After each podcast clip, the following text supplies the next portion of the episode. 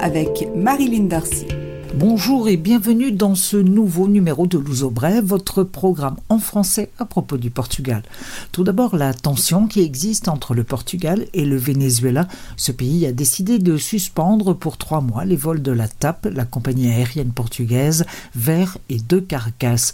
Une décision justifiée par le gouvernement de Maduro par le fait que des soupçons pèse sur la compagnie qui aurait transporté des explosifs vers le Venezuela. Un peu auparavant, le Venezuela avait reproché à la TAP d'avoir permis le voyage de Juan Guaido, le président autoproclamé dissident, reconnu par une cinquantaine de pays dans le monde, dont les États-Unis. Le Portugal affirme qu'une enquête est en cours sur l'histoire des explosifs et pour le reste, le pays demande aux autorités en place au Venezuela de garder le calme. La TAP est l'une des rares compagnies aériennes qui circulent de et vers le Venezuela permet un pont aérien indispensable. Affaire Marega, du nom du footballeur franco-malien qui a été victime d'injures racistes lors d'un match de son club, le FC Porto, contre Victoria de Guimarães dimanche 16 février.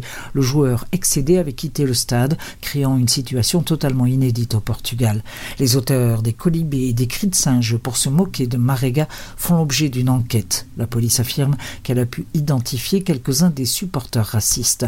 Les agresseurs sont passibles d'amendes allant jusqu'à 10 000 euros. Bonne nouvelle pour le Portugal, l'année 2019 s'est bien terminée sur le plan économique. Au contraire de ce qui était annoncé, les indicateurs n'ont pas baissé au niveau de 2013, première année de récupération économique après la crise. Selon l'INE, l'Institut de la statistique, le léger tassement observé en décembre ne devrait pas remettre en cause l'ensemble de 2019. Il faudra attendre cependant la fin du mois de février pour avoir une idée d'ensemble. La nouvelle Setúbal est sur le point de voir le jour. La mairie a décidé de signer avec l'investisseur indien Sam Pitroda pour qu'il construise une ville de la connaissance sur 180 hectares. Université, centre de recherche, logement, zone technologique, hôtel et espace de loisirs verront le jour sur ce qui est aujourd'hui un terrain vague.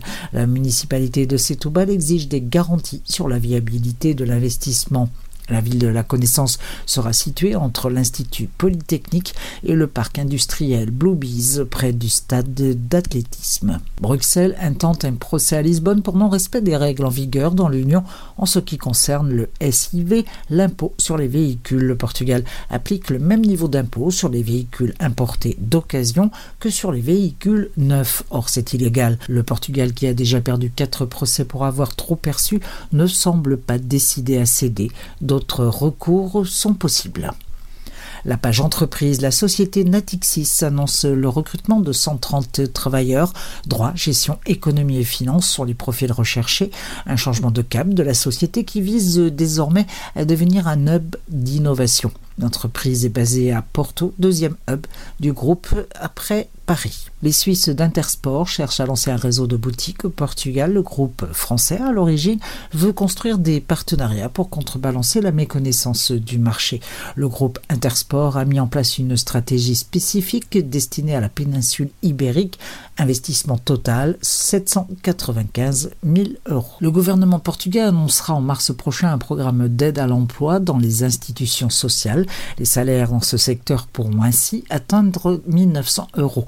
Après les municipalités, ce sont ces institutions sociales qui emploient le plus de monde au Portugal. Elles représentent 6% de l'emploi rémunéré.